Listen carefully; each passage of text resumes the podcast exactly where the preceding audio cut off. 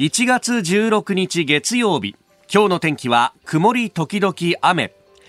日本放送飯田浩司の OK コージーアップ。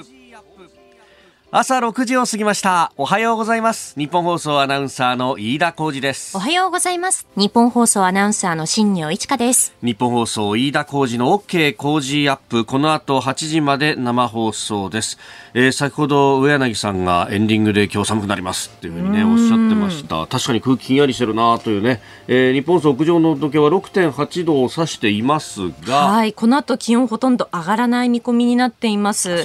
はい、予想最高気温東京都心ななどで、昨日からごどほどいきなりぐっと下がるんですよね。お、うん、ちょっとね、はい、この週末特に土曜日なんかが、まあ、そこそこ、ね、うん、気温が上がったそうでしたよね。うん、いや今日は冷たい雨になりそうだな。はい、そうなんですよね。はい、暖かくして今日もお過ごしください。うん、ね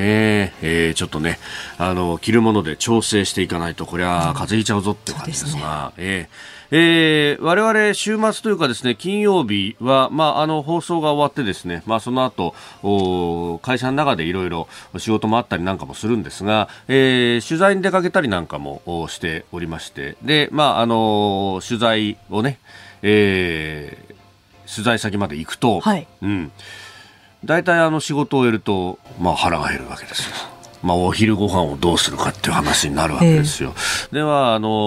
ー、取材先でね、えー、いつも行ったことのないところで何か食べてくるっていうのはね、これはあの我々ふたりとも朝のあなたとハッピーの中継コーナーをやってまして、まあ、中継でね、えー、いろんなところに行くと、うん、じゃあそこで何食べようかなって、私はあの当時はですね、よくラーメンをこう調べて、えーえー、いろんなこうラーメンをですね、えー、どうせだったらあのラジオカーでちょっとね少し足を伸ばせば、はい、駅前じゃないところだって行けるぞということがあったんで、えーえー、いろいろ回ってたんですけども、まあそうそうするとね、だいたいじゅっキロぐらいは太るようになっていうのがあったんですが、うん、あのー、最近はですね、なかなか中継に出る機会はなかったんですけど、こうしてあの取材に出たところで、まあ、その近所で探すっていうのをね、え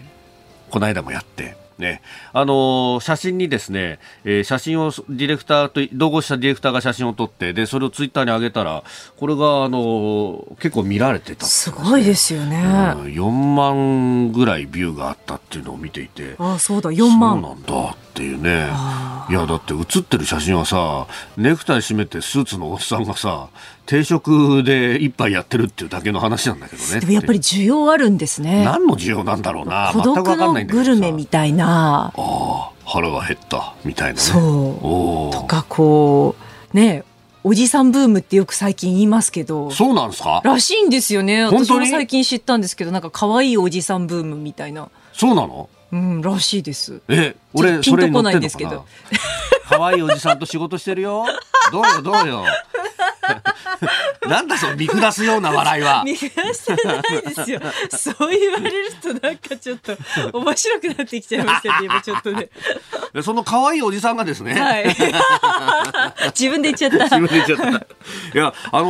ー、後ほどね、えー、リポートをさせていただくんですが、えー、しちじよんじゅっぷん過ぎのスクープアップのゾーンで、まあ明日がね、東日本大震災、あ、ごめんなさい、えー、阪神淡路大震災からにじゅうはちねんだというところもありまして、はい、で、あのー、東京都の防災についてですね、じゃあその最前線で発災した時には、えー、活動する、うん、ハイパーレスキュー、はい、ね、うん、えー、の取材をということで、でお願いをしてですね、で、あのー、この拠点まで行きますんでって言ったら、拠点が実はあの京浜島にありましてねと。京浜島っていうのはですね、もうあの東京の、まあ、大田区なんですが、えー、大田区でもかなりこう海っぺりで、京浜島というと翼公園というのがあって、もう目の前がですね、羽田空港の B 滑走路っていう、うん、えー、ところなんで、まあ、そういう意味で私はよく知ってたんですけど、ただいやそこは確かに自転車で行くにしても時間かかるぞと、ね、えー、最寄り駅はまあ昭和島駅から歩いてじゅっぷんじゅうごふんぐらいかなというところ、あるいは流通センターとかね、えー、あるんですが、で、あのー、終わった後にですね、ええー、じゃあ飯を食おうということになると、まあ、確かに周りにはね、周りこう倉庫街だったり工場だったりとかがいっぱいあるところでなかなかないんですよ。で、隊員さんたちにね、えー、どうなんですかと、お飯どうしてるんですかって言ったら、うんうん、あ飯ですか、飯はね作ってますって言って、えー、へーって、あの彼らは派遣された時にそこで自己完結でご飯も含めて何日も維持しなきゃいけないっていうのがあるんで、このご飯を作るということも一つの訓練なんです。なるほどねなんていう、なるほどねと思ったんだけどさ、はい、そこで俺らまでじゃあ一緒に食っていいですかってわけにはなかなかいかないのでまあ、まあ、でも一生懸命ですね Google マップを調べるわけですよ、はい、そうすると橋を渡った向こう側に大田市場があるじゃないかと、うんうんうん、これはもう市場飯だなといやであのあの写真に愛なったあの可愛いおじさん写真になったわけなんですけどいやでもねネットってすごいよね。あのあの写真を見ただけでああそこですねっていうのがわかるんだよね、うん、そうなんですよね。そうそう、三洋食堂さんというところで昭和にじゅうごねんからやってるんだと。え昭和にじゅうごねんから大田市場あったのって言ったらそうじゃなくて、大田市場自体は平成元年に確かできたんですけれども、その前は神田だとかね、あるいは秋葉原のこう駅の と, ところ、あの今のちょうどつくばエクスプレスの駅があるところって、昔あの野菜の青果の市場があったっていうところじゃないですか。ああいう複数のこう市場があの全部一体となって、えー、あそこに新しい市場を作ろうっていうので、えー、できたのが大田市場だったということで、だから神田の時代からやってるんですっていうお店だったのよ実はね。いやーうまかった、あのビールは染みたね。あ飲んだんですね、一杯だけね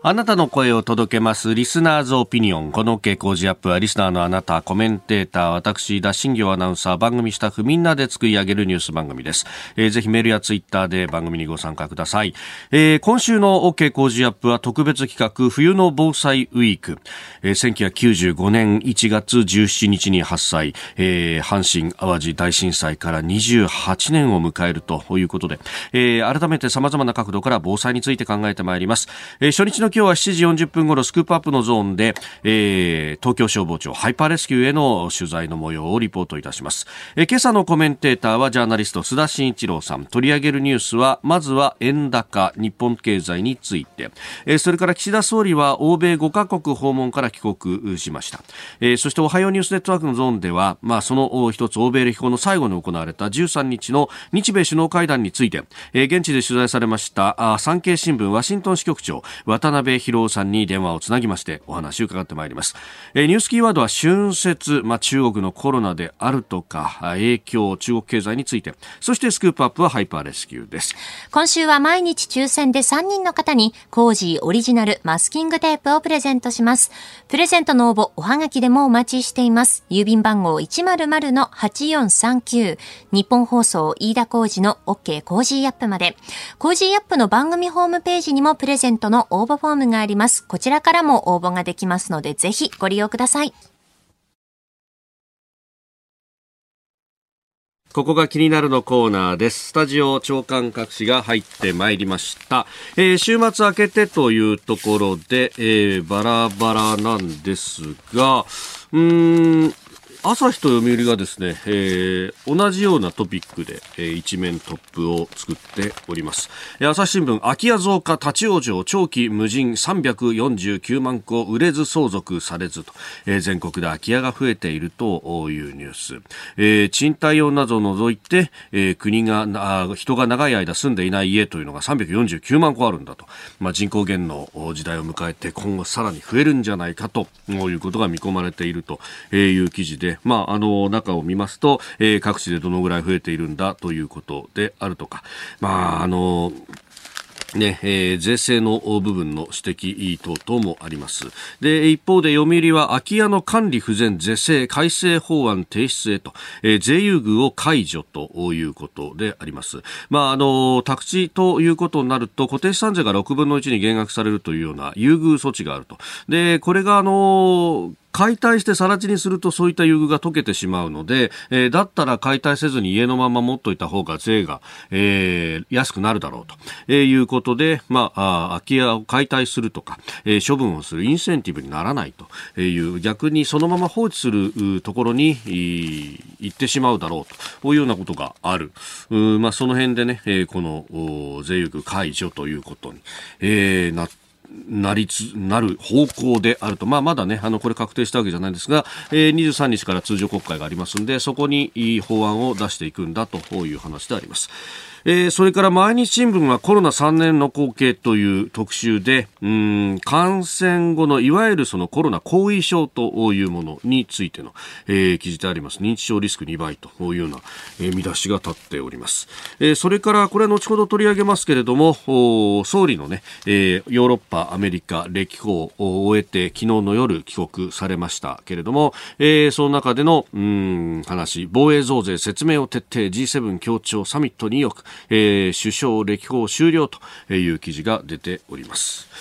で、えー、そんな中ですけれども、気になる記事でありますが、あ各紙ですね、一面ではないんですけれども、まあ、中の総合面であったりとか、まあ、あるいは、えー、国際面で報じられておりますが、えー、台湾の与党民進党の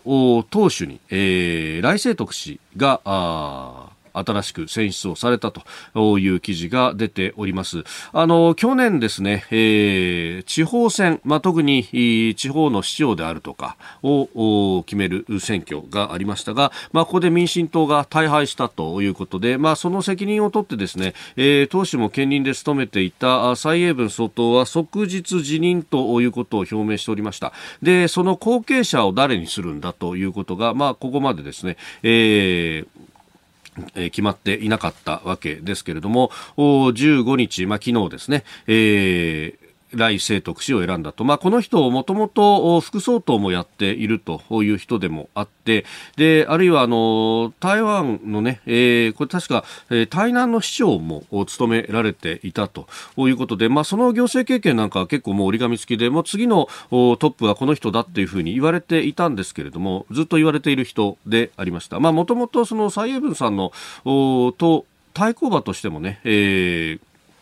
民進党内で、えー、総統候補というようなことも前々から言われていた人でもあったと。で、えー、まあ、あの、早速これにですね、中国側が噛みついているというのも、あの、どちらかというと、この蔡英文さんよりも、かつては、えー、独立志向が強いということが言われておりました。で、まあ、その辺をですね、えー、見ながら、えー、中国、まあ、特に大陸の側からすると、えー、まあ、台湾との関係をこう乱すやつが現れたぞみたいな、まあ、もともとそう、そういう主張をしていた時期もありますけれども、まあ、今はどちらかというと、えー、現状維持だという路線を崩していない人でもあるんですが、まあ、ことさらこういうことを取り上げてですね、で、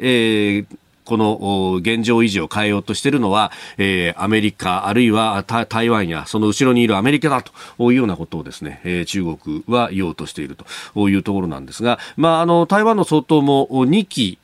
が限度ということで、来年のいちがつにはもう総統選があるというところで、まあ、この先、えーまあ、この人がおそらくは民進党側のリーダーとして、そして総統選に臨んでいくというところなんですけれども、まあ、国民党誰が出てくるのか、そしてえー、国民党はどちらかというと大陸に非常に近いということが今言われておりますので、まあ、その辺でこの台湾情勢というものが今年から来年にかけてというのは非常にいい注目の時期を迎える。そしてそこの選挙に、えー、どういった影響があるのかというところも注目していきたいと思います。この時間からコメンテーターの方々ご登場。今朝はジャーナリスト須田慎一郎さんです。おはようございます。はい、おはようございます。よろしくお願いします。お願いします。さあ、まずはこの時間円高についてであります。えー、週末じゅうさんにちのニューヨーク外国為替市場、円相場がおよそななかげつぶりに一時いちドルひゃくにじゅうななえん台まで行っていると。まあ、一頃ひゃくごじゅうえん台をね、見るみたいな展開だったところからすると、随分変わったなという感じなんですが、まあ、これによってまた、悪い円高なんてことが言われるようになりました。ええ、ちょっと前まで悪い円安って言ってましたから。もう何のことを言ってるのかさっぱりね、意味がよくわからないんですけれども、ええ、あのそもそもね、えー、なぜ日本の長期金利が上昇したことが、えー、したのかというところがね、はい、えー、一つ大きなポイントになってくるんだろうと思うんですよ。ええ、で、まあ、長期金利の上昇というのはこれ言うまでもなく、改めて説明するまでもなく、えー、国債価格の下落、特にですね、うん、長期金利の指標っていうのはじゅうねんもの国債ですから、はい、えー、こののあたりのですね、価格が下落している。これなかなか理解しにくいんですけども、金利の上昇っていうのは価格の下落、金利の低下っていうのは価格の上昇というふうにですね、えー、受け止めていただいていいと思いますね。じゃあ、一体マーケットで、金融マーケットで一体何が起こっているのかというとですね、えー、主として欧米のヘッジファンドを中心とする、はい、えー、外資勢力がですね、一斉に日本国債をですね、売り浴びせてるんですよ。まあ言ってみれば空売りをかけているというふうなことを言っていいと思いますよね。はい、えー、ですから国債を借りてきて、えー、そして売ると、えー、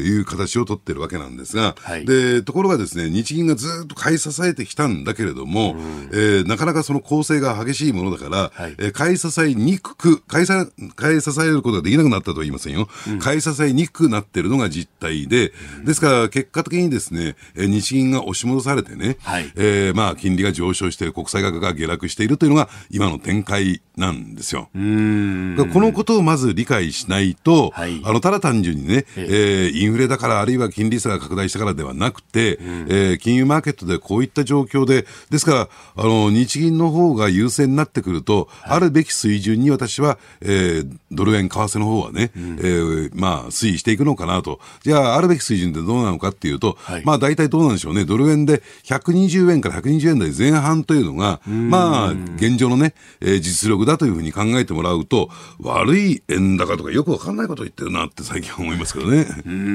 ん、これね、あの日銀が、まあ、黒田総裁がじゅうにがつに、今まではあ国債の、まあ、金利の、まあ、うーん、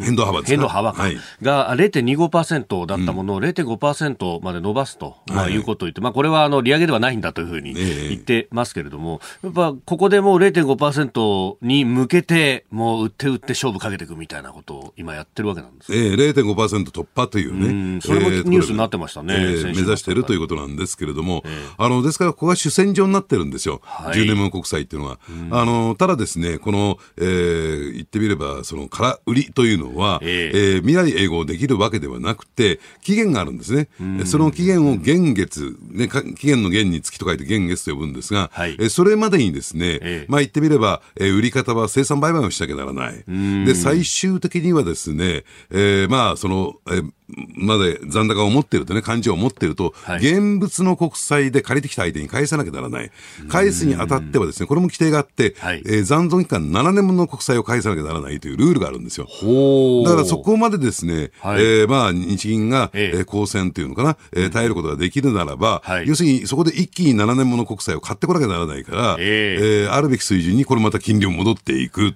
ていうね。だからそこまでの攻防が今激化しているという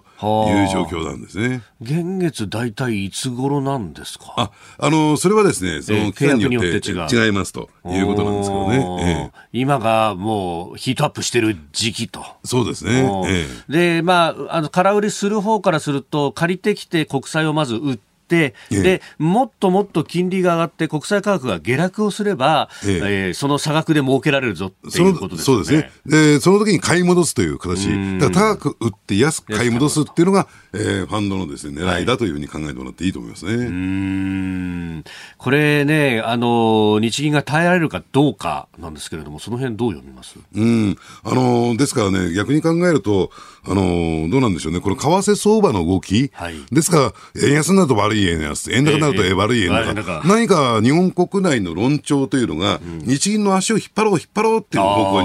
に動いてるんじゃないのかなと、はい、これもなんかこう意図を感じるんですけどね。だからそういった点で言うとどうでしょうね、はい、えー、まあ大きな枠見えるとね、えー、この異次元の金融緩和ってある種のアベノミクスのえー、一つの大きな柱じゃない、三本柱のうちの一つですよね、はい、でここへ来ての動きっていうのはそのアベノミクスの否定に動いている節があるんですよ。だからそのやはり次の日銀総裁、しがつにですね日銀総裁の交代が行われますけれども、はい、まあ、それをで、えー、一つのきっかけとして、えー、アベノミクスからフェードアウトしていくっていうね、えー、ところを考えてみるとですね、やはりあのどうなんでしょう、一つ大きな転換点をしがつぐらいに迎えてくるのかなと私は思いますけどね。なるほど。ファンド側の読みとしては政策の変更が起こったりとか、あるいは日銀を支えるような体制だったのがそうじゃなくなりつつあるぞっていうところは、ええ、こういうのを見るとやっぱりこうつけ込んでくると、そこが一つの根拠というか売りの理由ということになってると思いますね。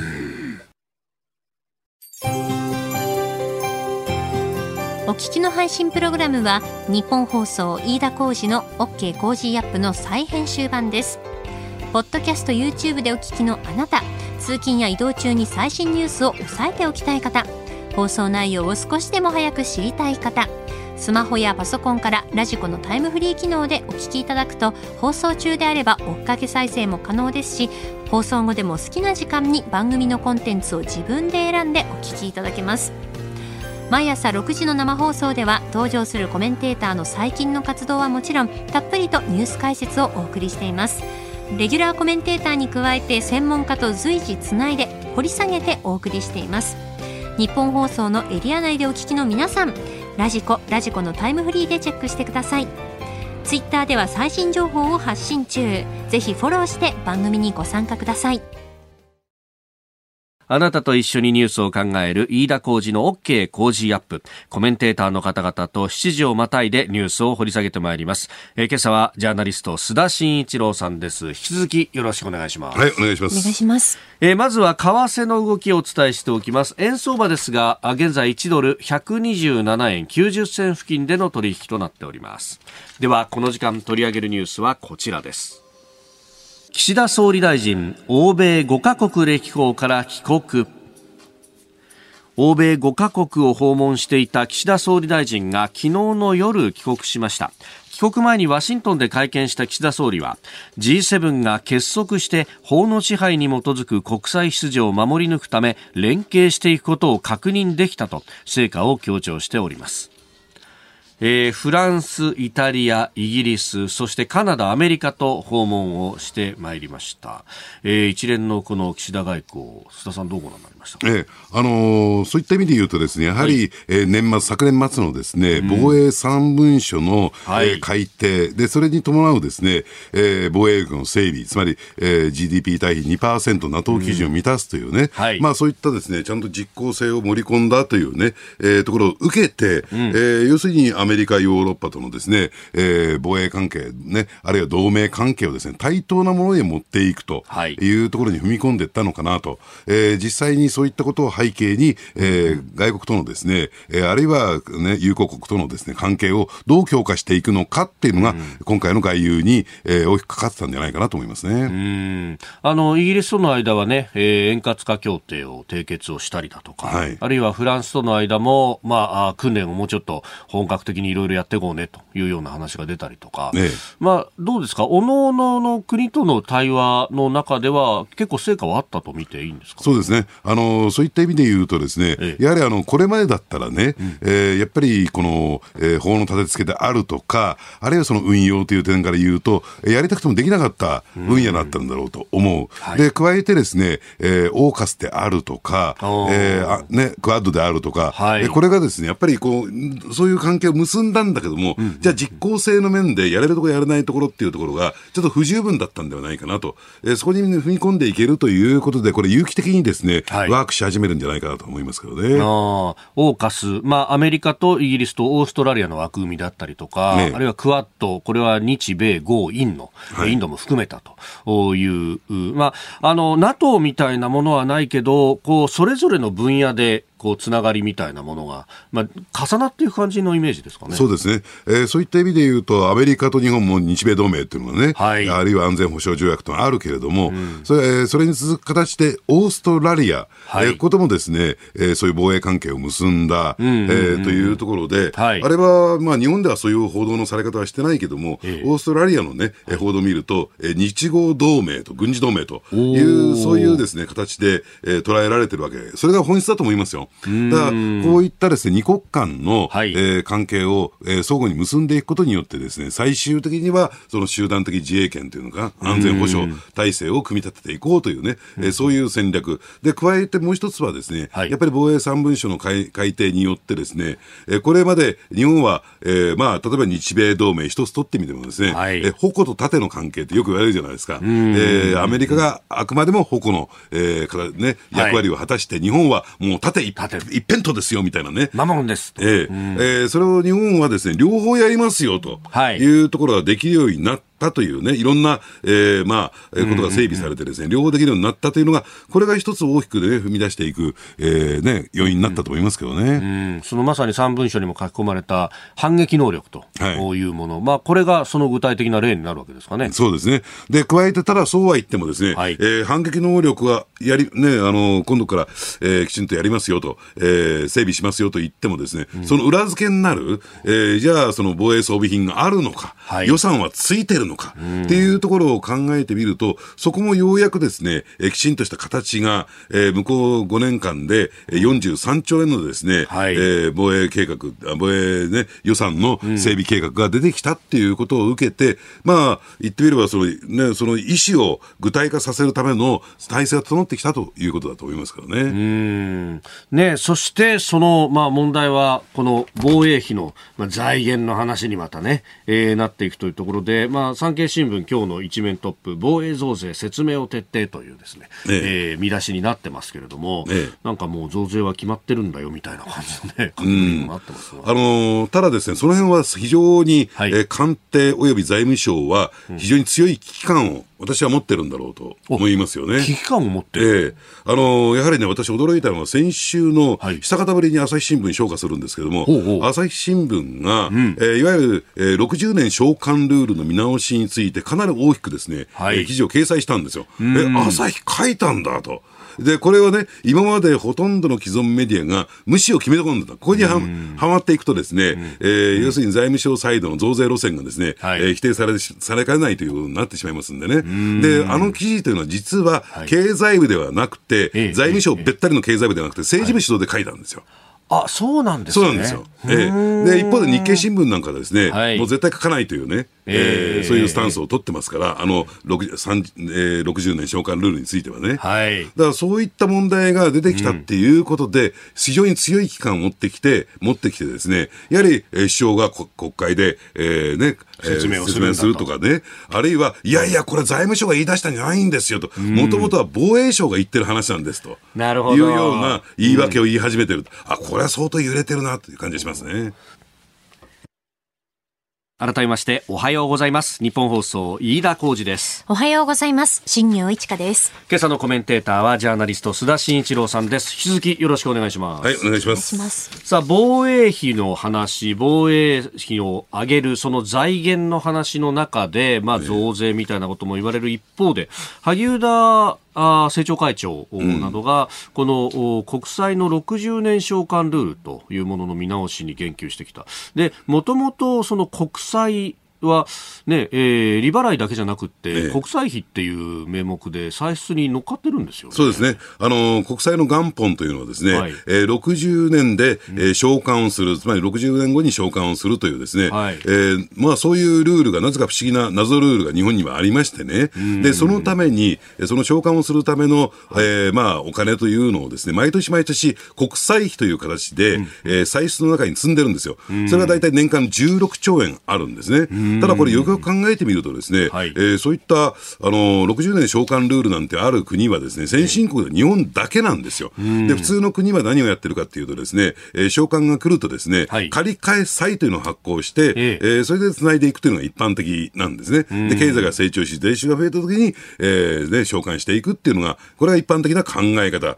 えー、ですから日本でもですね、そのろくじゅうねん償還ルールの見直しというのがもう何年も前から言われてきていたんですね。で、それのたんびごとにですね、えー、財務省がこれを、えー、葬ってきたっていう経緯がある。それをいよいよですね、見直せばじゅうろくちょうえんのお金が出てくるじゃないかっていう議論になってるんですよ。うーん、ただろくじゅうねん償還ルールの見直しというのはすなわち、えー、防衛予算でですね、はい、増税する必要がないというね、えー、議論とですねリンクしてくる話なんですね。うー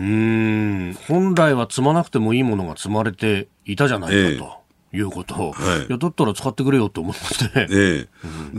で、まあ、財務省はですね、はい、なるべくこういった議論が表に出てこないように一生懸命ですねメディアをコントロールして、えー、報道させないように、えー、してきたのが、だから先週の朝日新聞でそれがバーンと出たっていうのは私非常に驚いたということなんですね。で、そしてそれが経済部が書いた記事ではなくって、ええ、政治部が書いた記事であると、ええ、そこに大きな意味があるんだろうと、ねえー、思いますけどね、うん、ですから、あの今年この、ね、通常国会でにじゅうさんにちからですか、はい、始まる通常国会においてですね、ええ、あのいわゆる財源確保法というね、はい、つまり防衛予算のですね、えー、ねあのどうやって増やしていくのかっていう、うんえー、その点についての、その財源をですね、えー、確定させる。で、この財源確保法というのは剰余金であるとか歳出のカットであるとか、はい、つまり増税以外のところについて、えええー、ちゃんとちゃんと法律で規定しようというね、えー、まあそういった 法, 法律なんだけれども、うん、これを今通常国会で成立させるという話になってるんですよ、はい、でこれは中身次第ではね、ええ、つまり、えええー、これを中身次第でそう確定させてしまうとオートマティックに自動的に増税が決まっちゃうっていうね、だからここが一つの主戦場になってきてると、うん、この財源確保法をめぐる議論、えー、でこれはやっぱり、えー、議員内閣制ですから、はい、自民党の中でしっかり議論してということで、えー、でそれの責任者っていうのは萩生田政調会長だっていうことなんですよ。おでその萩生田さんがろくじゅうねん償還ルールの見直しっていうのを言ってきたっていうのは、えー、これ相当大きなわけですね。だからそこを見直せば、うんえー、財源確保いいよと、はい、でそれで十分賄えちゃうじゃないかと、増税しなくたって、うんうんうん、だからいっちょう円のお金なんていうのは、えー、右から左にすぐ出てくるだろうというメッセージになってしまうんですよこれ。だからものすごい、えー、財務省は警戒感、はい、でそして財務省の影響力下にある官邸も、えー、要するに、えー、だったら岸田さんが出て、うんえー、きちんと増税について理解を深めていこうじゃないかっていうそういう対抗措置といったらいいんですか、そのろくじゅうねん償還ルールが出てきたものに対する対抗措置ですねこれは。うーんで、ね、これその財源確保法はまあ、歳出をカットしたりとか工夫をしますで、はい、それでも賄えないところはやっぱり増税でってことは書き込まれちゃうわけですよね、えー、やるとしたら、はい、これなんか昔あのねさん党合意で消費税上げるって時にいや法律で決まってますからにせんじゅうよねんのしがつには上げるんですよみたいなのがずっと規定路線で言ったみたいなのと、はいはい、同じようないやだから、うん、あの野田政権と民主党の野田政権と同じことやってるんですよ。つまりこの政権長くねえなと財務省そう見たんですよ野田政権の時に。あだから何でもかんでもね、はいえー、盛り込んじゃったわけでで法律で縛っとけば、ええ、政権変わってもとだから今の岸田政権財務省おそらくこの政権長くねえなと思ってるはずですよ。おえでも岸田さんはそうは思ってないでしょ。思ってないです。そこがおめでたいところ岸田さんの。うーん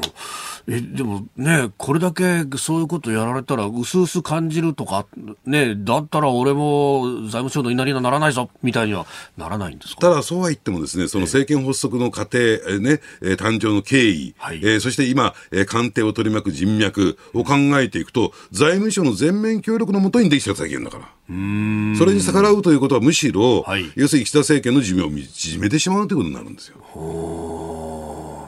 でも ね, ね国民からしたらなんか増税だとか賃上げもどうか分かんないしとで物価も上がるしみたいな、うん、苦しいことばっかり出ていますもん ね, ねだから要するにやっぱり増税を決めるんだったらその前に国民の信を問えというのが、うん、やっぱり、うん、あの正しい判断だと思いますよ、うん、おはようニュースネットワーク取り上げるニュースはこちらです。岸田総理大臣がアメリカを訪問、バイデン大統領と会談。岸田総理大臣はじゅうさんにち、アメリカでバイデン大統領と会談を行いました。共同声明では中国や北朝鮮の動向、またウクロシアのウクライナ侵略に触れ、一方的な現状変更の試みに反対すると表明。バイデン大統領は日本の防衛力強化を称賛するとした上で、日米同盟がインド太平洋地域の平和と安全、繁栄の礎であり続けることを改めて確認したとしております。えー、日米首脳会談、まあ、このホワイトハウスでワシントンでということになると、政権発足後初めてと。こういうことになります、ね、あのそういった意味で言うと日米関係というのは小泉政権の時に初めて初めてというのかな、うんうんえー、公式的にですね日米同盟というですね、はい、安全保障的な観点から語られ始めたんですけれどもそれ以来の大きな転換点を迎えているんではないかなと私は思いますね、はい、転換点は、はい、うんそれだけ東アジアのこの今の情勢が厳しいという厳しいし日米関係の、うんえー、をですね、えーまあ、相互、相互関係を強化していくと、えー、今までの立てた矛の関係係から、はい、要するに対等の関係になっていくという点では大きな転換点という意味ですね。うん、さあそのあたり、まあ、現地で、えー、取材をされています産経新聞ワシントン支局長の渡辺博夫さんとつないでお話を伺ってまいります。渡辺さん、よろしくお願いします。はい、えー、よろしくお願いします。さあ、まずこのバイデン大統領との会談でありましたが、アメリカではどのように受け止めて、えー、受け止められているんでしょうか。はい、あの今回はですね、あの、まあ、安保さん文書の改定、防衛費の ジーディーピーにパーセント 増強、そして反撃能力の保有に代表される日本の防衛力の強化を岸田総理の口から直接バイデン大統領に伝えるということが日本側の最大の未来だったわけですけれども、はい、それに対して、えー、日本の決断はやはり歴史的であり、えー、それを導いた岸田首相のリーダーシップに対して米国は歓迎し、そして感謝し、高く評価をしています。うん、タイミング的にもウクライナの侵略が長期化、中国の軍備増強、台湾での軍事的な威圧行為、そして北朝鮮の核ミサイルの脅威度が増す中で、はい、一方で米国は国内の政治も非常に分断が進んでいます。うーん、そういう厳しい内外の状況の中で同盟国日本は非常に勇気づけられる力強いメッセージをワシントンに運んでくれたというふうに受け止めていると私は感じております。うーん、あの日本政府はこう厚遇を受けたというふうにしてますけれども、実際そのバイデン岸田関係というようなあたりどう映りましたか。はい、あの厚遇という点ではですね、まあ、確かに、えー、昨年、えー、フランスのマクロン大統領が国賓で、えー、訪米しました、はい、その時の豪華なもてなし、あるいはですね、うん、ウクライナのゼレンスキー大統領じゅうにがつに訪問しましたけども、はい、議会で、えー、非常に話題を呼んだ演説もしました、はい、そのようなイベント性も今回は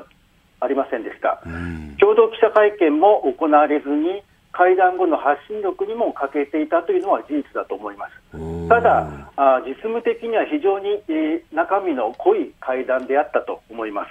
そしてバイデン氏と岸田氏の関係ですけれども、はい、すでに昨年のごがつの訪日、そして昨年じゅういちがつのカンボジアでの首脳会談に加えて日米ごいんのクアッド首脳会談、日米韓のさんカ国の会談、そして ジーセブン、ジートゥエンティ とはい、多国間の外交部隊で対話を重ねていただけに非常に自然に移りましたし、まあ、何度もバイデン氏が岸田氏の肩に手を乗せて、まあ、親しみというか自分よりも若い同盟国のリーダーを頼りにしているというような印象を私は受けました。うん、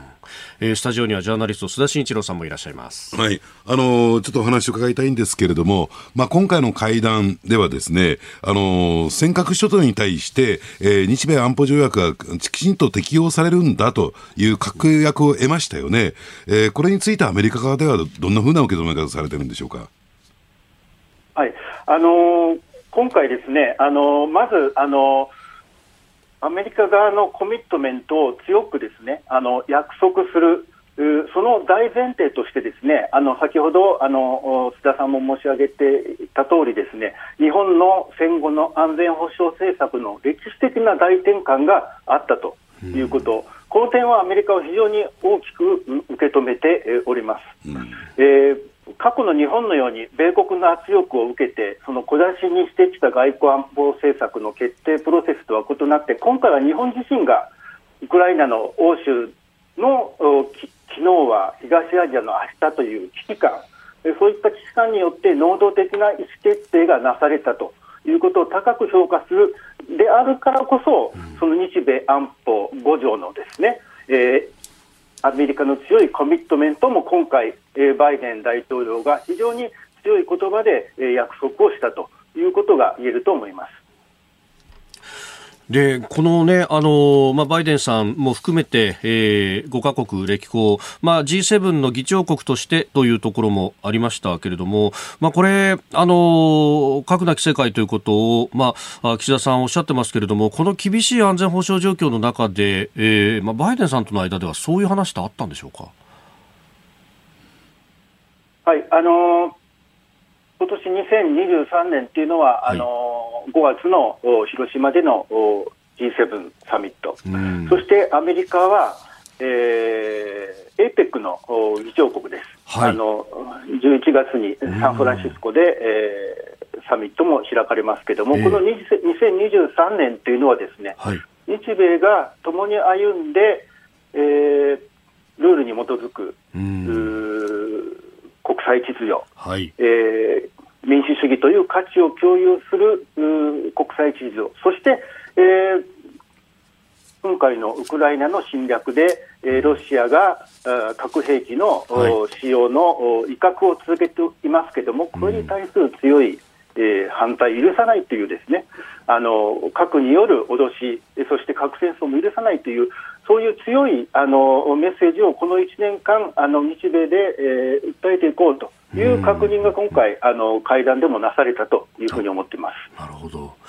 それから渡辺さん、あのせっかくの機会なんで、はい、アメリカの政治状況も少しお伺いしたいんですが、あの下院議長が、まあ、じゅうごかい選挙やってようやくマッカーシーさんが、えー、出てきたということになりましたけど、一方でその先ほど渡辺さんも分断というお話がありましたが、これあのウクライナの支援に関しても、まあ白紙の小ギター出さないというような発言があったりとか、ひょっとすると外交の面も結構影響するんじゃないかみたいな指摘もありますが、その辺の中で、えー、取材されていていかがですか。はい、あのご指摘の通りだと思います。あの下院議長の選出の、あの、まあ、混乱、歴史的混迷と言われましたけども、はい、その過程の中でやはりあの共和党 の, あの最もあの、まあ、最右翼といいますか、はい、強硬的な保守派の発言力というのが非常に大きく増しました、うんえー、彼らはですね、まあ、外交的には孤立主義、そしてあの財政支出の削減、これもですね、うん、国防費もあの正規ではないということを言っています。うんえー、彼らの発言力によってアメリカの今後のですね、予算編成、えー、予算案の採決に非常に大きく影響してくる可能性があります。えー、これは最終的にはあのアメリカのウクライナ支援というものがこれまでのようにあの継続拡大する形に続けられるかどうかということ、そしてそれが不安定になってくるとですね、はい、あの日本も含めた同盟国に対する要求も高まってくるということが言えると思います。うん、わかりました。渡辺さん、あのお忙しい中本当にありがとうございました。はい、えまたいろいろ教えてください。よろしくお願いします。ありがとうございました。えー、産経新聞ワシントン支局長の渡辺博夫さんに現地からお話を伺いました。まあそのね、えー、イベント的なことはあまりなかったというようなお話もありましたが、どちらかというと実務的なこれは会談になってたということなんでしょうかね。そうですね。で加えてですね、これがゴールじゃなくて、はい、やはりあの広島サミット ジーセブン というね、はい、じゃあ日米日欧でね、えーえー、関係強化に動いているけれども、それを全体でどういうふうに、えー、オペレーションしていくのかっていうところを考えてみるとですね、はい、最終的な総仕上げっていうのは広島サミットの場という形になるんではないかなと思いますけどね。うん、そしてその広島サミットで、えー、ウクライナのゼレンスキー大統領に参加してもらいたいっていうのは、うんまあ、前々から報道されていました。で、はい、今回のこのね一連の海外出張の中で行くんじゃないかっていうような話もありましたけど、結局なかったですね。ねまあ、あのそういった意味で言うと先ほど来からずっと申し上げているように、えーえーね、サミット ジーセブン が最大のですね、はい、山場っていう形で持ってきますから、ここで要するにウクライナへ訪問してゼレンスキー大統領と会談を持つよりも、やはりその広島にゼレンスキー大統領をですね、はいえーまあ、あの来ていただいてですね、まあ、そこであの大きなセレモニー的な、ね、要素も含めて山場に持っていこうとしてるんじゃないかなと思いますからね。なるほど。今言っちゃうとそこが注目されちゃうからと、はいはいねまあ、本当にこれがねうまくいくのかどうなのか、まあ、警備の面とかもありますもんね。はい、そうですね。続いて教えてニュースキーワードです。春節。中国の旧正月である春節の大型連休がにじゅういちにちから始まります。中国政府では春節期間中に延べにじゅういちおくにんが帰省などで移動すると予測、えー、帰省や旅行で移動が活発になることで、えー、新型コロナの感染拡大が危惧されております。えー、ゼロコロナ政策を撤廃していっかげつ以上になるというところですが、すでにものすごい爆発しているという話もありますね。そうですね、まあ、大前提としてはね、はい、あのそもそも中国製のワクチンというのが、うん、あの有効率が、えー、これは厚生労働省、日本の厚生労働省で聞いたところですね、はい、えー、当初から じゅっパーセント 以下というふうに言われてたので、えー、ほとんどワクチン、まあ、打っても効果がないという中でね、はい、えー、これだけですね、移動が広がってくると、えー、感染が爆発する、でなおかつですね、重症化を抑える、えー、効果もないわけですから、はい、えー、重症化、死亡するリスクが高まってきているというところで、これ当然の動きなのかなと思いますけどね。うん、まあ、それに対して、えー、ちゃんとしたデータがなかなか出てきていないということが言われてましたが、なんかじゅうよっかの会見でいっかげつでろくまんにん亡くなったというような数字が出てきたようですね。ね、あの重要なデータってで言われてますけど、感染者数であるとか死者の数であるとか、はい、致死率とかそういったデータを出せと言ってるわけじゃないんです。日米首脳会談でも、うん、その中国側にデータの開示を求めましたけどね、うん、はい、で何が言ってるのかっていうと、要はどういった、えー、タイプのウイルスが広がっていて、その遺伝子配列はどうなってるのか、うん、えー、つまり何が言いたいかっていうと、えー、どういう形で変異しているのかしてないのかっていう、はい、そういうデータを提供しろと。それは出てこないんですよ、その肝心要なところが、うん、ですから一番怖いのは、確かにそのウイルスの特性として変異をするごとにですね、感染力は強まるけど毒性は弱まる、ただ弱まるんだけども、じゃあとその変異した、ね、ところに何か特殊な変異というのがあるのかないのか、毒性はどこに出てきているものなのかっていうところは、やっぱり遺伝子配列をもとにですね、はい、えー、分析していかないとわからないところがあるわけですから、そこが全くブラックボックスに入っていると、やはり、えー、中国以外の国々というのは相当警戒感を強めてくるというのは、これは当然の話だと思いますね。うん、それこそね、あのゲノム解析に関しても民間企業はやるなと禁止をしているとかね、ええ、なんか気な臭い話がいっぱい出てきますもんね、ええ、だからその辺が要するにデータ開示が不透明だから、うん、や水際対策は強化せざるを得ないと、うん、なんかあの非常にこう特殊に変異した、はい、えー、変異株がですね、入ってくるとなると、じゃあ、えー、日本でね、はい、今接種しているワクチンが効くのか効かないのかっていう話にもなるんです。ようやくですね、出口が見えてきた段階なのに、ね、えーまあ、それもですね、水泡に帰してしまう可能性だとあるわけですから、だからここはですね、だからその日本の対応、あるいは諸外国の対応に対して、はい、えー、不満を持つんであるならば、データをね、やっぱり開示しないと、うん、そこはですね、対応のしようがないんだろうなと思いますけどね。で、我々はこう水際対策、まあ、感染症対策としてやっていますけれども、あの中国側の反応っていうのは、日本人と、まあ、韓国人を狙い撃ちにしてビザの発給を停止するっていうような、これはね、あの人種に人種とかね、あるいは国籍によるこれ差別に当たるわけですよね、はいはい、全く別の話になっちゃいますね、うん、だからまあ法治国家とは思えないような、ね、対応ということなんですけれども、うん、ただ、えー、そういった、ね、あのー、中国に対して、はい、えー、批判的な対応をしとってると、他の国々も同じような対応を取るよということで、はい、ある種大きなブラフになってるのかなとは思いますけどね。ただこれは逆に考えると、うん、はい、こうやって諸外国がそういった対応を取ってるということが、えー、中国人の中でね、うん、えー、情報が共有され始める、始めると、はい、またこれが政府批判には跳ね返っていく可能性もあるわけですから、うん、だからそのあたりで、えー、強硬策で出ざるを得ないという状況なんだろうなと。で、ただね、こういった動きがまた日本の国内でも、はい、あの利用というか悪用されてる節がありましてね、ほうほう、でもう春の段階で、はい、えー、今春の段階でやっぱりに類相当からご類へ引き下げようという議論が出てきてるわけですよ、うん、で、別にだからといってね、えー、全てフリーハンドにするというわけじゃなくて、はい、リスクを持っている、基礎疾患を持っている人であるとか、あるいは高齢者、これに対してきちんと対処していけばいい話であって、うん、全部が全部その、ね、えー、警戒をする必要はない、はい、だから、えー、ご類に引き下げていこうという、ね、方向になってるのに、うん、いやいや中国があんなことになってるからそれは拙速じゃないのか、もしかするとこの予想していないような、はい、えー、変異株が入ってくるかもしれないんだからみたいなところで、その分類引き下げをブレーキをかけるというね、うん、ところにもなんか利用されている部分があるんですよ、これ。うーん、まあね、に類ご類の話であるとか、まあ、一部こう緩めた方がいいんじゃないかっていうのは前々からこう議論ありましたけど、進まないですね。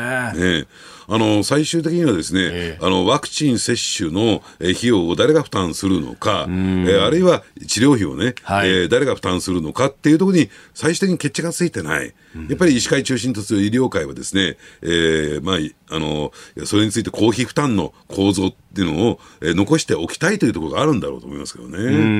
ん、まあ、これね、あの、二類というものでガチッと決まってるわけじゃなくて、相当というね、漢字がついていて、うん、まあ、基本的にはこう、オーダーメイドにできると。はい、で、今は、あの運用面では一部ご類に近いものもあるというようなね、うん、あのお医者さんからの指摘もありますんで、そうしたらそこだけね、あの費用の部分だけ、えー、変えるとかっていうのもできないことはないと思うんですけど、どうなんですかね。うん、まあ、で加えてやっぱりその辺ね、費用のところになると、はい、えー、財務省もあのー、結構抵抗してきますからね、それの折り合いをどうやってつけていくのかっていう問題があるんだろうと思いますね。うん、えー、今日のキーワード春節、まあ、そこから、えー、コロナ対策というところもお話をいただきました。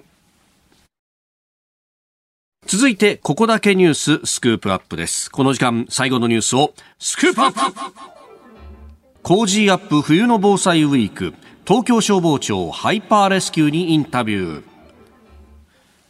今週の OK 工事アップは冬の防災ウィークと題しまして、えー、せんきゅうひゃくきゅうじゅうごねんに発生しろくせんよんひゃくさんじゅうよにんの方が犠牲となった阪神淡路大震災から明日いちがつじゅうしちにちでにじゅうはちねんを迎えるにあたりまして、改めて様々な角度から防災について考えていこうという企画を立てております。で、初日の今日は東京消防庁の消防救助機動部隊、通称ハイパーレスキューへの取材の模様をリポートいたします。えー、ハイパーレスキューは特殊な技能能力を有する隊員や装備で、えー、編成されまして、多くの命を早い段階で救出することを目的としましたスペシャリスト部隊であります。まあ、入隊するというだけでも、えー、ものすごくハードルが高いと、えー、まずは消防士として経験を積み、そして各消防署の、えー、レスキュー隊として経験を積んだ方々が、まあ、あ集まってくると、まあ、その間にね、えー、レスキューになるには試験が必要であったりとか、えー、それも体力試験と、そして、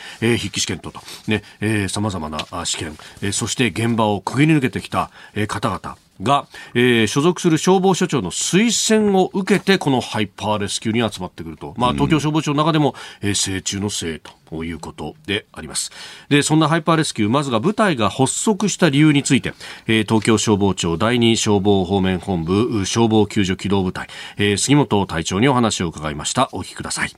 平成ななねんに発生した阪神淡路大震災の教訓から、当時通常の消防力では対応が困難な災害に対して、今まで以上の特殊な技術能力を持つ隊員と大型重機や救助用資機材、消火のための大量の水を遠距離まで運べる装置など、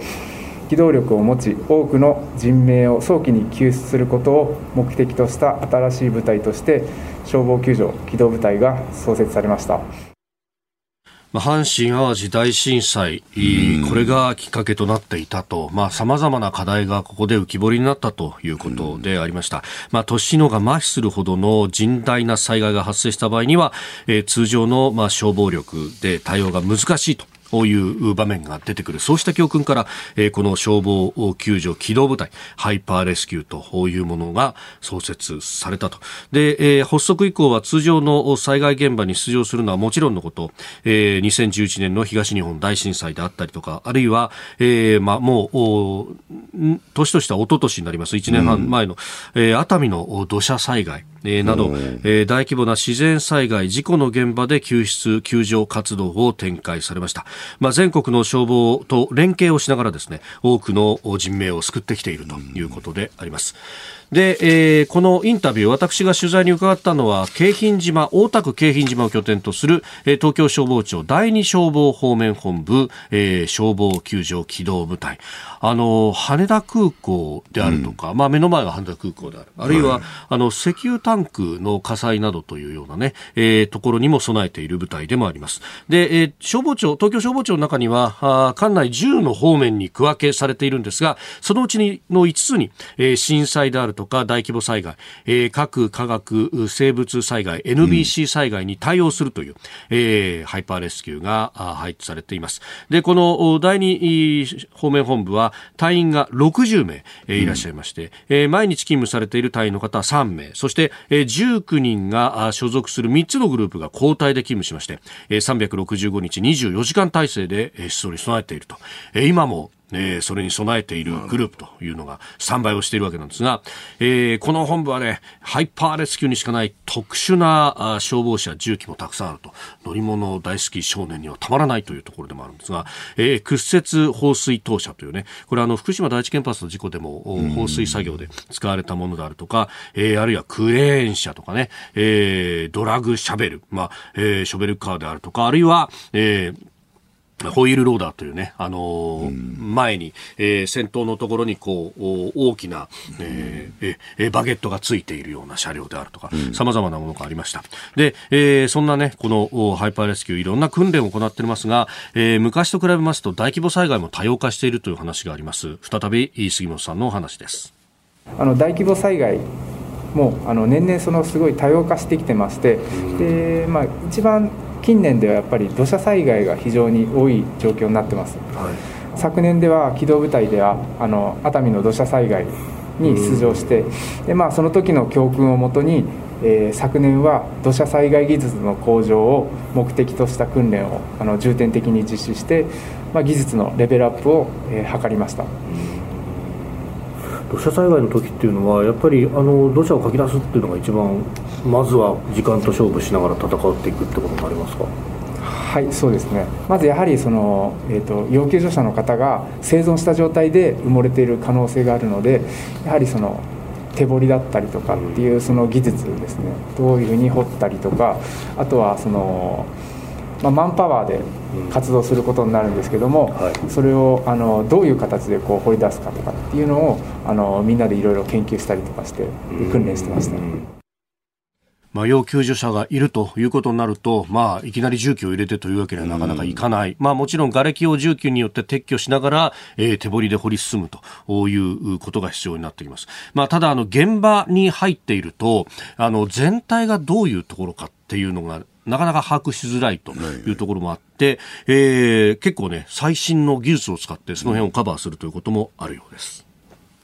えー、杉本さんのお話、再び。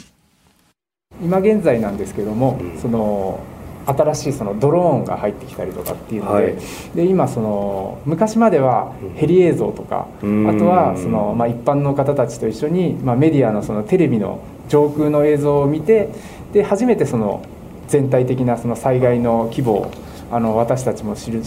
知るような感じだったんですけども、今はもうそのドローンを使って、でそのドローンを映像を見ながら、えっと、その現場の人間が、えー、その時にあのすぐにその現状の全体図があの分かるようになってますので、なのでより早くそういうふうにこう大体ここに流されてるだろうとかっていう判断はしやすくなったと思います。まあ、こうした最新の技術であったりとか、あるいは装備も充実して新しいものができてということの進化はあるんですが、まあ、一方でやっぱりこうやるのは最終的には人、しかも一歩判断を間違えると本当に危険な場面に遭遇するということになっています、うん、でそういう中で隊を率いるということになると何が重要になってくるのか、えー、杉本さんが心がけていることも聞いてきました。私は、えー、隊員とよくお互い、えー、会話してます。まあ、仕事とかあのプライベート関係なく、まあ、趣味の話であったりとか家族の話などたわいもないことなんですけども、まあ、勤務中だったりとか、えー、勤務外だったりとかっていうで、まあ、私の役目は、えっとまあ、そのタイの舞台の話しやすい雰囲気をこう常に自分から作ることだと思っています。うーん、やっぱりそうするとあれなんかおかしいなって隊員が感じた時にすぐ上がっ情報が上がってくるとかそういうところは変わってきますか？そうですね、ちょっと私の考えになるんですけども、やっぱりその話しやすいっていう雰囲気を作れば、そういうこうちょっとした気づいたことでもあの隊員がこう自分に報告してくれますって、やっぱりそういうのはすごい私の中では大事だと思ってます。うん、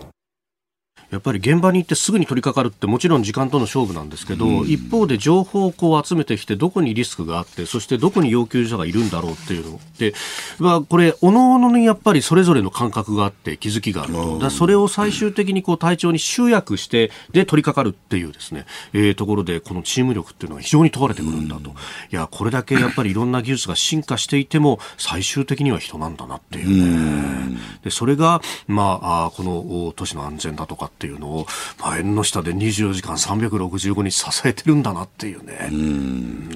まあ、最新の技術ももちろん必要なんだけども、最終的にはその、ねうんえー、人の、ねえー、経験になってくるっていうのは、なるほどその通りなんだろうなと思いますけれども、うん、ただそのあたりをね、はいえー、精度を上げていくためにこれだけの苦労努力がされてると、はい、ちょっと知らなかったですけどね。うんまあ、このね、いつどこで発生するかわからないという自然災害にどう備えるか、はい、まあ、明日いちがつじゅうしちにちでにじゅうはちねんを迎えます阪神淡路大震災が創設のきっかけとなった、えー、東京消防庁消防救助機動部隊ハイパーレスキューの活動をリポートしました。そうだ、消防庁の方から一言、あの冬なんで火事気をつけてくださいね、うん、ということもおっしゃっていました。えー、Cozy冬の防災ウィーク、明日以降も特集してまいります。ぜひお聞きください。あなたと一緒に作る朝のニュース番組、飯田浩司の OK コージーアップ。日本放送の放送エリア外でお聞きのあなた、そして海外でお聞きのあなた、今朝もポッドキャスト YouTube でご愛聴いただきましてありがとうございました。飯田浩司の OK コージーアップ、東京有楽町日本放送で月曜日から金曜日朝ろくじからはちじまで生放送でお送りしています。番組ホームページでは登場いただくコメンテーターのラインナップや放送内容の原稿化された記事など情報盛りだくさんです。また公式ツイッターでは平日は毎日最新情報を配信中、ぜひチェックしてみてください。そしてもう一つ、飯田浩司アナウンサーが夕刊フジで毎週火曜日に連載中、飯田浩司のそこまで言うか、こちらもぜひご覧になってください。忙しい朝、そして移動中、ニュースを少し深く知りたいとき、ぜひ エーエム、エフエム、ラジコはもちろん、日本放送のポッドキャスト、YouTube でお楽しみください。